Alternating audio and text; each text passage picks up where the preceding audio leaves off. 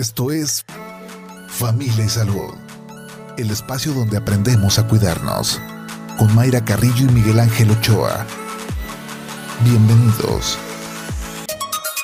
Las anginas son unos acúmulos de tejido linfoide que sirven como primera defensa y para la creación de anticuerpos en la puerta de entrada del aire, y además de los alimentos, sobre todo en niños pequeños. Entre los tres y los cinco años presentan su máximo periodo de crecimiento. En caso de infecciones o amigdalitis, aparece fiebre, dolor de garganta con dificultad para tragar, que responden mal a los antibióticos o se repiten enseguida tras terminar el tratamiento. Otras complicaciones de las infecciones son la fiebre reumática o algunas formas de psoriasis. Estás escuchando Familia y Salud. Continuamos. Platicando este martes sobre anginas.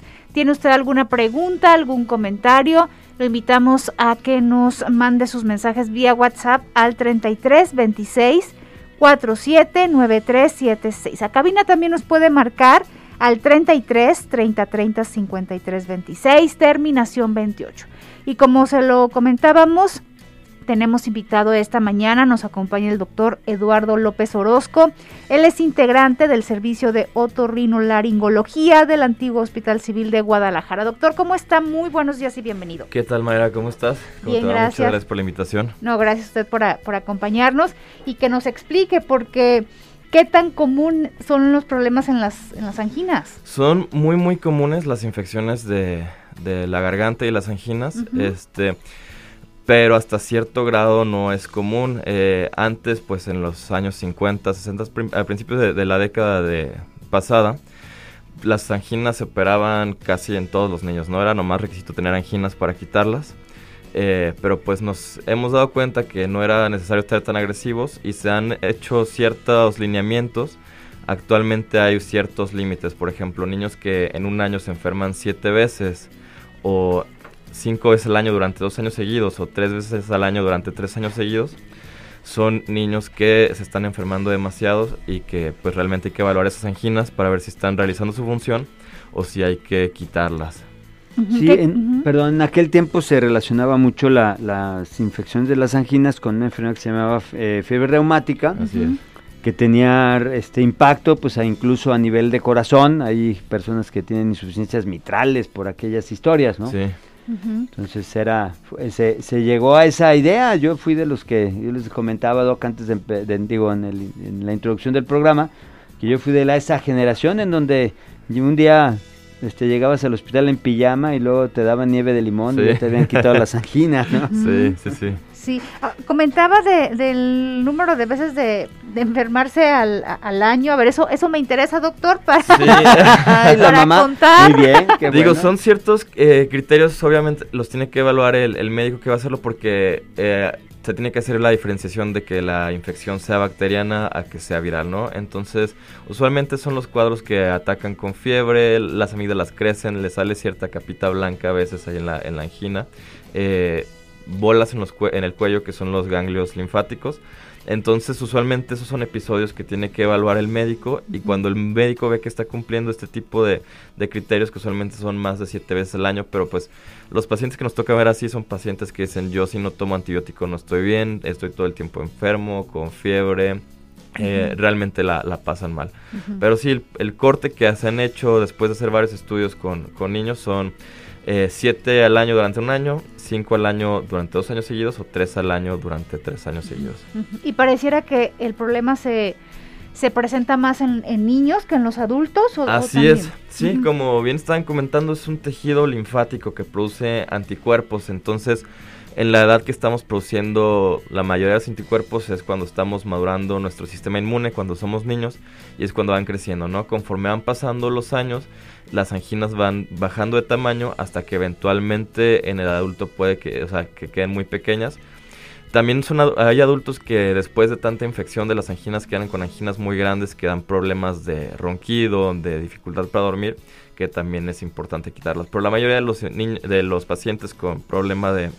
de eh, infecciones recurrentes de las anginas son, son niños. Uh-huh. Sí. Son a los que, les, bueno, pues les da más guerra, ¿no? Y, así es. Y esto conlleva también, pues, que los papás se desesperen y, y bueno, pues, sí, busquen una solución. Antibióticos, ¿no? Uh-huh. Muchos días previos de escuela, sí. Sí, cuando... sobre todo que llevamos a, lo, a los niños al pediatra o que también de adultos cuando tenemos ahí un problemita que nos dicen, a ver, a la boca, ábrala. Ay, que eh, diga, el, ¿verdad? ¿Cómo y se luego llama? El lavatelenguas. El lavatelenguas, sí. Ahí ustedes ven el, el color, el tamaño, qué características ustedes este eh, van checando para determinar pues este diagnóstico para el paciente. Pues en el episodio agudo, cuando el paciente llega enfermo, enfermo, pues sí se ve el tamaño, el, el tamaño principalmente de la angina, la coloración, si está roja alrededor de la angina, y puede tener también cierto exudado, eh, una cierta capita blanca eh, característica de ciertas enfermedades. A veces las criptas, que son hoyitos donde entran los, los antígenos que se presentan en la comida y en el aire, están muy agrandadas y a veces ahí se juntan unas bolitas blancas que se llaman casium, que aunque no es una enfermedad para gente, es a veces molesta porque se juntan y huelen mal. Entonces son todas las cosas que podemos ver en las, en las anginas para eh, llegar a un diagnóstico. ¿Esto que se le llama pus? ¿Sí se, o, o mm, eh, no es...? Sí, las anginas, correcto. No, las anginas pueden tener pus cuando uh-huh. están activamente infectadas por una bacteria, pero esto eh, a lo mejor que, que me comentas que hay veces que los pacientes como que se rascan unas bolitas blancas, uh-huh. eso ese no es pus tal cual, son restos de alimento eh, que se va quedando en las criptas y ahí se va literal pudriendo por las amígdalas, las, las bacterias que están en las anginas. Uh-huh. eh, ese se llama casium y se queda ahí guardado dentro de las anginas, este... y pues huele huele un poco mal, es una causa de, de mal aliento. Uh-huh. Sí, ese es, eh, pues hay personas que ese mal aliento este, es evidente y esa es la causa, ¿no? Este, uh-huh. No sé, Doc, hasta qué grado, dices tú, bueno, pues se, se quitan, porque realmente en el adulto técnicamente se pueden extraer sin, sin ninguna consecuencia. Es, ¿no? muy, muy buena pregunta esa de que a qué grado quitar las amígdalas porque está generando un problema de mal aliento. Es una indicación relativa para las anginas, para la amigdalectomía, entonces ahí realmente depende del paciente. Si al paciente le conlleva un problema social muy importante, si no tolera que le esté oliendo así la boca, o no le tolera estarse limpiando, o que le salga mucho mucha bolita de esta, que a la hora de darle el beso al novio o lo que sea, sí está indicado este, quitarlas. Uh-huh. Sí. ¿Pero ya hay dolor? O sea, no... no, no... necesariamente va a presentar. No, cuando, en este en este tipo de casos que solamente el paciente está pro, teniendo el problema del casium recurrente, no hay dolor. Uh-huh. No es una infección como tal. Uh-huh. Sí. Ahora, sí, es como uh-huh. si te lava, o sea, como si no te hubieras lavado los dientes, digamos, uh-huh. por varios días, entonces uh-huh. empieza a haber una descomposición, uh-huh. sí. sí. Entonces no alcanzas, digamos, el cepillo, pues te va a dar náusea a la hora que quieres introducir algo para limpiarlo. Uh-huh. Este se vuelve un problema, ¿no? Así sí. es. A ver, luego que, ay, traigo una molestia, ya nos andamos tocando, ¿dónde, dónde realmente eh, se puede explorar o dónde ustedes se exploran? Y eh, el tamaño que nos va a referir. Pues la ventaja de las amígdalas es que están ahí bien a la vista cuando mm. el paciente abre la boca, ¿no?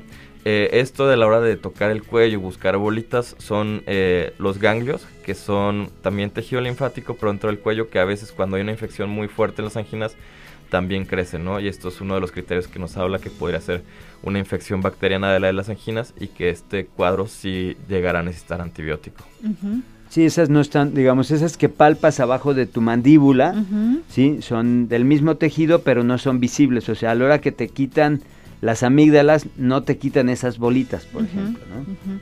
Y ahora sí, el dolor, doctor, cuando ya causa este, estas molestias, el pasar saliva, el alimento, ¿qué, qué conlleva también las, las molestias que puede presentar el paciente? Pues sí, realmente los episodios de amigdalitis aguda son, son muy pesados, eh, dan fiebre, dan exactamente, como comentas, un dolor muy... muy intenso de garganta, desde a la hora de comer, pasar alimentos, hasta hay veces que los pacientes ni siquiera pueden hablar de, de tanto dolor que están, que están teniendo. Entonces, por eso sí es importante irse a, a checar con un médico cuando tengan ese tipo de dolor para evaluar exactamente que en efecto sea una amigdalitis bacteriana que requiera antibiótico y en caso de que no, poder dar el manejo sintomático requerido, porque sí, como comentas, sí es muy doloroso. En caso de que no, ¿cuál sería ese manejo?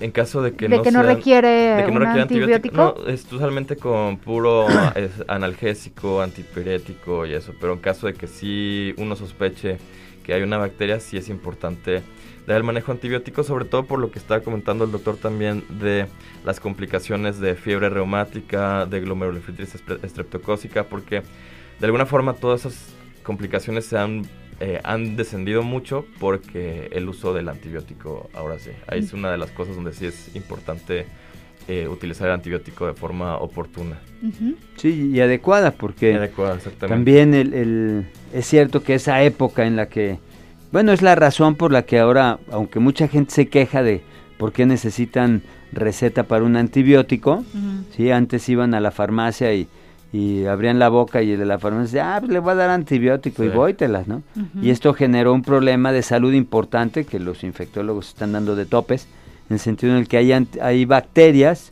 que eran fácilmente, digamos, ra- eh, eh, se pueden erradicar fácilmente, pero ahora son altamente resistentes, y uh-huh. eso pues complica la vida, porque este, y la vida quiero decir que si hay personas que que tienden a, pueden morir porque la, anti, la bacteria que tienen es tan resistente que pues terminan este, matando al paciente, ¿no?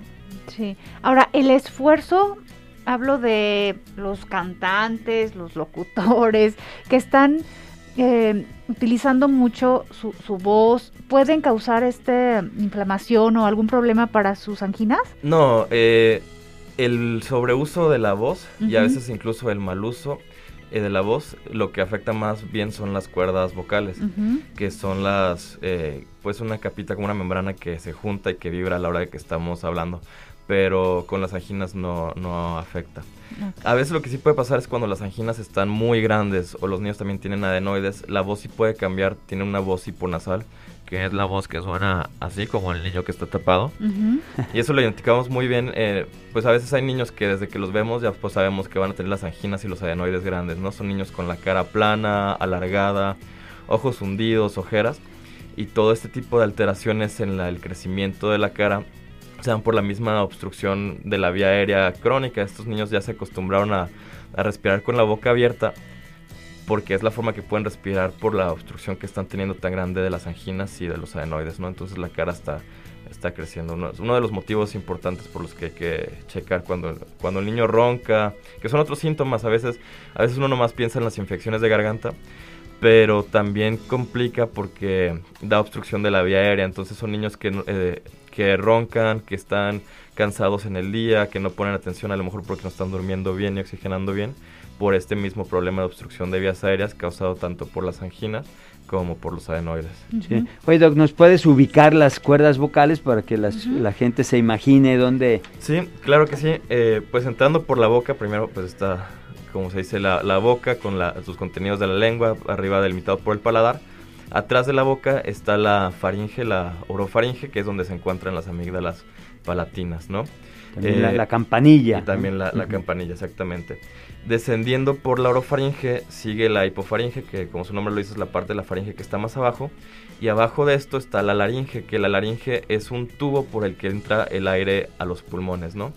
Y ese tubo, su función más importante es proteger a los pulmones de que no vaya a entrar a, eh, aire, agua, perdón, agua o alimentos, y para eso están las cuerdas vocales, para cerrarse en caso de que vaya a entrar eh, comida, pero como función adicional, a la hora que sacamos el aire y las hacemos vibrar, podemos tener la producción de la, la, de la voz o la fonación. Muy bien.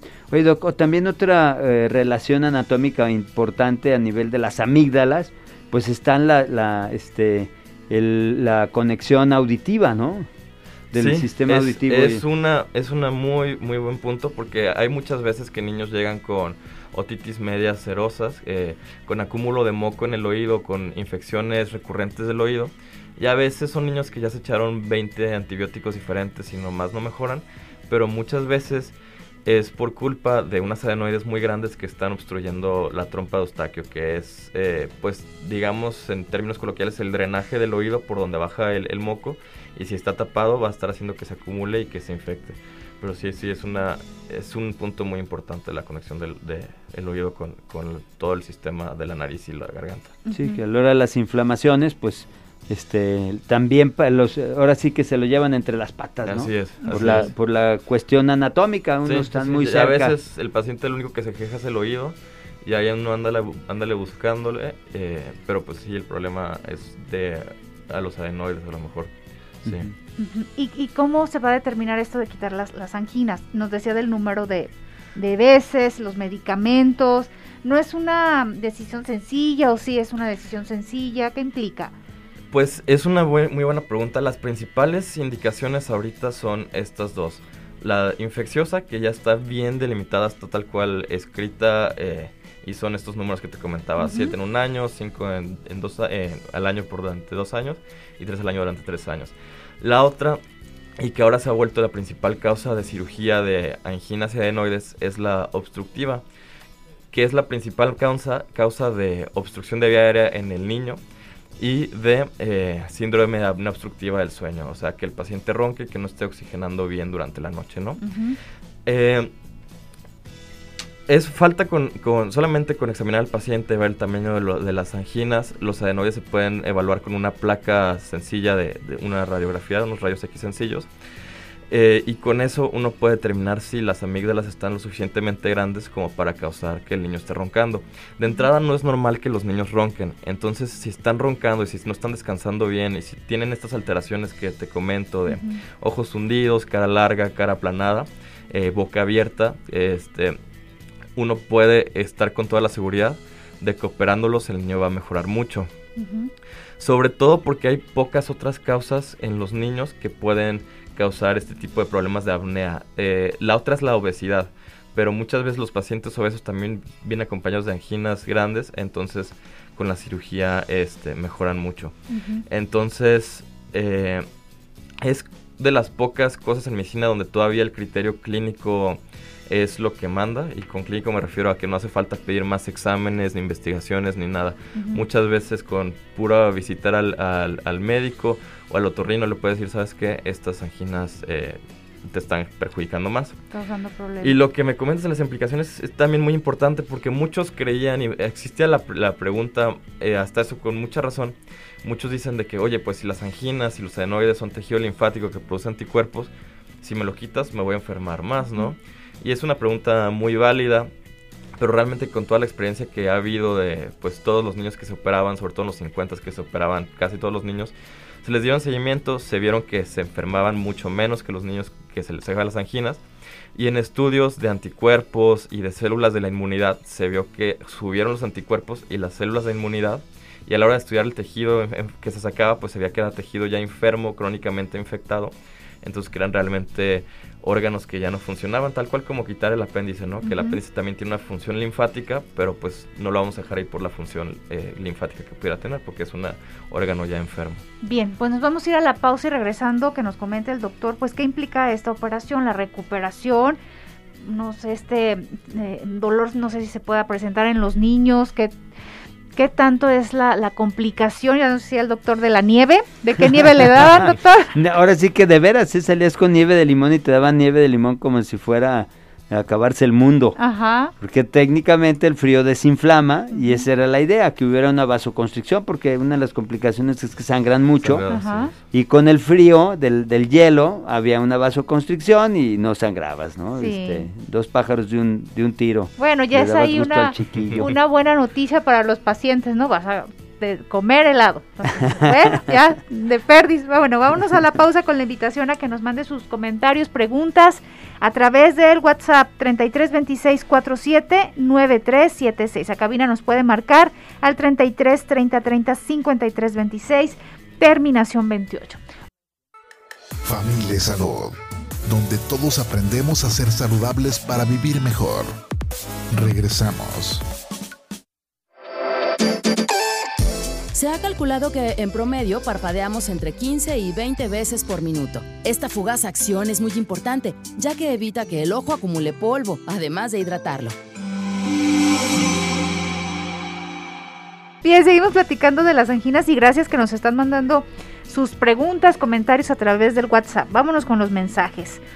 Hola, mi niño de nueve años, se le inflamaron las anginas y tenía mucha tos, le dieron antibiótico, pero no se le desinflamaron las anginas y aún tose ocasionalmente.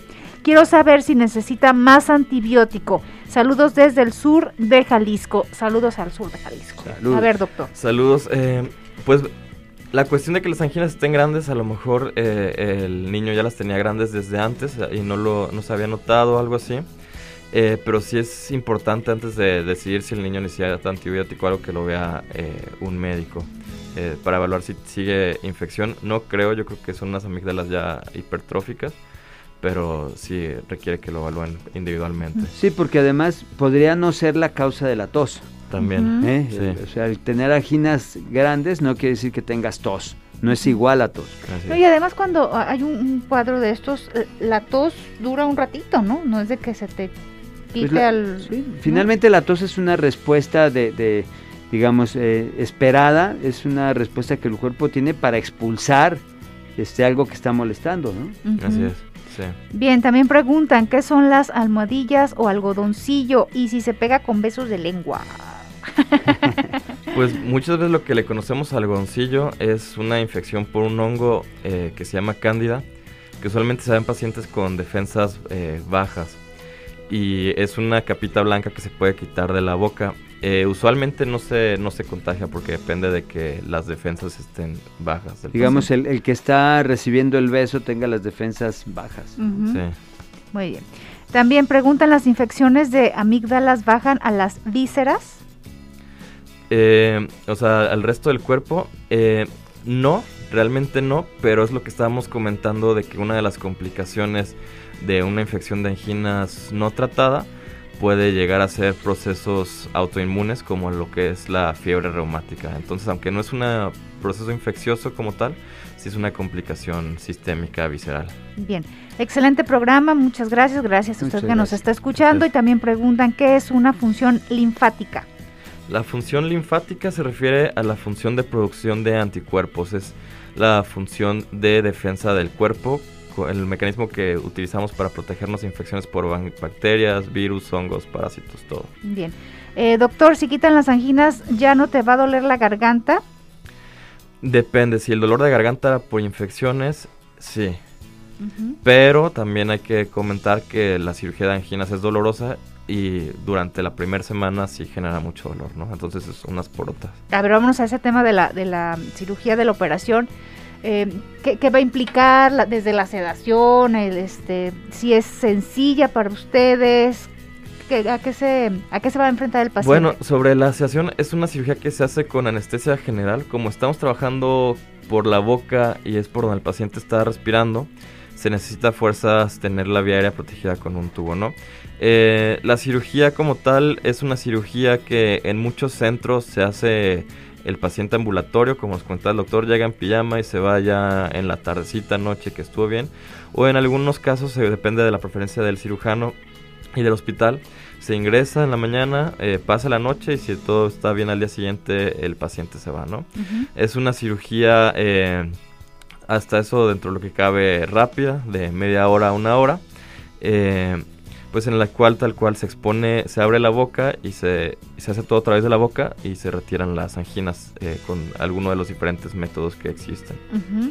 Y esa recuperación, ¿vas a poder este, hablar como estás acostumbrado siempre o bajarle a tu dinámica de, de estar conversando o qué cuidados vas a tener? Ah, esta, esta es una pregunta buena porque me han llegado pacientes que después de la cirugía me dicen, ah, es que no quieren hablar.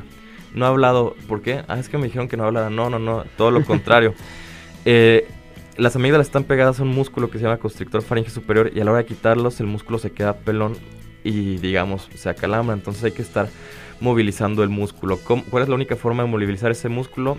Tomando agua, tragando, comiendo eh, y hablando, ¿no? Todo esto que va a estar haciendo que el músculo eh, se mueva. Obviamente va a doler, igual que un calambre duele que a la hora de estar moviendo el músculo, pero la única forma de romperlo es seguir utilizando ese músculo, ¿no? Uh-huh. Entonces sí le pedimos a los pacientes siempre que estén comiendo mucho, que estén tomando mucha agua y mucho líquido frío, ahí es donde entra el rol de la nieve, que exactamente es antiinflamatorio. ¿Cuántos días les dan nieve? Usualmente eh, la primera semana, en lo que va bajando el olor y en lo que aguantan comer otra, este, otra cosa, pero también les decimos que no se este, que no se limiten, pueden comer tacos, pueden comer este sándwiches, nomás cosas muy duras que puedan llegar a, a, a cortar en la garganta, eso eso sí no. Pero realmente limitaciones en la dieta no, pone, no ponemos. Uh, pero a pesar de eso, muchos, sobre todo los adultos, que en los adultos es más doloroso, no quieren comer y bajan de peso porque no han querido comer nada en la primera semana, dos semanas, llegan cinco eh, kilos abajo porque no comieron nada. Uh-huh. Y pues realmente la única forma de que deje de doler es comer, entonces es lo que tenemos que platicar mucho con los pacientes. Les advertimos, les decimos, te va a doler mucho. Ah, sí, opéreme, doctor. Y después de la cirugía... No, me duele, me duele, yo te dije. Se te advirtió. Sí. Quedó claro. Quedó sí, sí, y esto sí. de, de los alimentos, lo, los alimentos, no sé, los caldos, atoles, estos como muy calientes, ¿eso sí hay que tener como cuidado? Sí, eh, o sea, si se toman muy, muy calientes, sí pueden generar vasodilatación y a lo mejor predisponer a algún tipito, tipo de sangrado. Realmente no recomendamos consumir alimentos muy calientes. Tibios está bien, pero lo que preferimos siempre es que estén comiendo eh, líquidos fríos y nieve. Bien, eh, buen programa, saludos, saludos a usted que nos está escuchando, muchas gracias. Vámonos con más preguntas. Hola, buen día, tengo treinta y un años y llevo, y llevo algunos años que me la paso casi todo el año enferma de la garganta. He ido con otorrinos, a veces es infección y a veces viral. Me es muy incómodo estar así casi siempre. ¿Qué puedo hacer? Sí, amerita una evaluación para ver si eh, si sí son en efecto las amígdalas palatinas las que están enfermas y las que están teniendo la inflamación.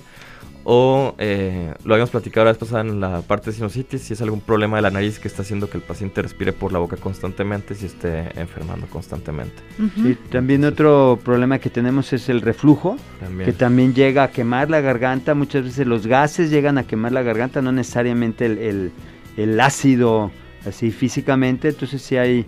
Hay muchas, hay muchos factores que pueden estar así, incluso ver cómo está su sistema inmunológico, uh-huh. ¿verdad? Porque no es cuestión de antibiótico y antibiótico, sino así cómo es. Está el sistema inmunológico, bien. La alimentación. Hola, buenos días, me duele la garganta, paso saliva y siento como vidrios. También eh, hay dolor en los oídos. Sí, podría ser tal cual una infección de, de las anginas. Digo, hay que revisarlo. Eh, la ventaja, que, como comento, de las anginas es que abriendo la boca se ven y uno sabe si eso es el problema o si no es el problema. Y como comentábamos, el dolor de oído también tiene mucho que ver por la misma inervación compartida de anginas y oídos. A ver, ahorita me corrige, doctor, si lo si lo pronuncio mal este concepto que nos dicen. ¿Qué son los estreptococos de la garganta? Ah, es los estreptococos. Ajá. Es una bacteria, el Streptococcus pyogenes o el Streptococcus beta hemolítico es la principal causa de amigdalitis bacterianas. Uh-huh. Entonces es nuestro principal enemigo como bacteria y es la principal causa por la que se dejan antibióticos. Uh-huh. Este es el que estamos hablando que puede generar la fiebre reumática. Entonces es importante cada que se tiene una infección de, de amígdalas revisar porque puede ser el streptococo el causante de esto, ¿no? Hay pruebas, hay cultivos, hay unas pruebas rápidas para ver si es streptococo uh-huh. y que nos puede guiar a ver si vamos a dejar antibiótico o no cuando existe la duda. Bien, pues eh, acudir a su médico, como siempre le recomendamos ante estos eh, síntomas, esto que nos comentó el doctor Eduardo. Y en el caso del Hospital Civil de Guadalajara, doctor, ¿a cuál acudir? ¿Al Hospital Civil Nuevo, al Viejo, a, a cuál de las en, áreas? En los dos hospitales están realiza, realizando la cirugía de amigdalectomía después de que el paciente se evalúa eh, y se decide que, que es candidato a, a realizarlo. Uh-huh. Eh, entonces es cuestión de acudir a la consulta general, ya sea del Hospital Civil Nuevo o del Hospital Civil Viejo, para ser derivado al servicio de otorrinolaringología. Bien, perfecto. Sí. Muy bien. Este, ¿nos puedes dar tu celular? O tu sí, teléfono claro que sí. Consultorio, por claro si alguien que sí, quiere. Mi teléfono es el treinta y tres once ochenta y cuatro dieciocho sesenta. A sus órdenes para cualquier cosa que. Muy bien. Que nos... Bien, el doctor Eduardo López Orozco, treinta y tres once ochenta y cuatro dieciocho sesenta. Vámonos, doctor. Gracias, Vámonos. doctor, por habernos muchas acompañado. Gracias. Un gusto, no, como siempre. Muchas gracias. Muchas gracias por venir. Mayra. Vámonos. A lo que sigue. A tele. A tele. A tele. Los esperamos en unos minutitos a través de Jalisco T V en el diecisiete punto uno, aquí en Radio Mañana Tempranito. Nos escuchamos. Chicos de producción, gracias. gracias Shaq, Shaq, Edgar, bonito Edgar. día para ustedes. Hasta mañana. Hasta mañana, primero Dios. Esto fue Familia y Salud. El espacio donde aprendemos a cuidarnos. Una producción de Mayra Carrillo y Miguel Ángel Ochoa para Jalisco Radio. Te esperamos en nuestra siguiente emisión, en punto de las ocho de la mañana, aquí en el noventa y seis punto tres F M, J B Jalisco Radio. Hasta entonces.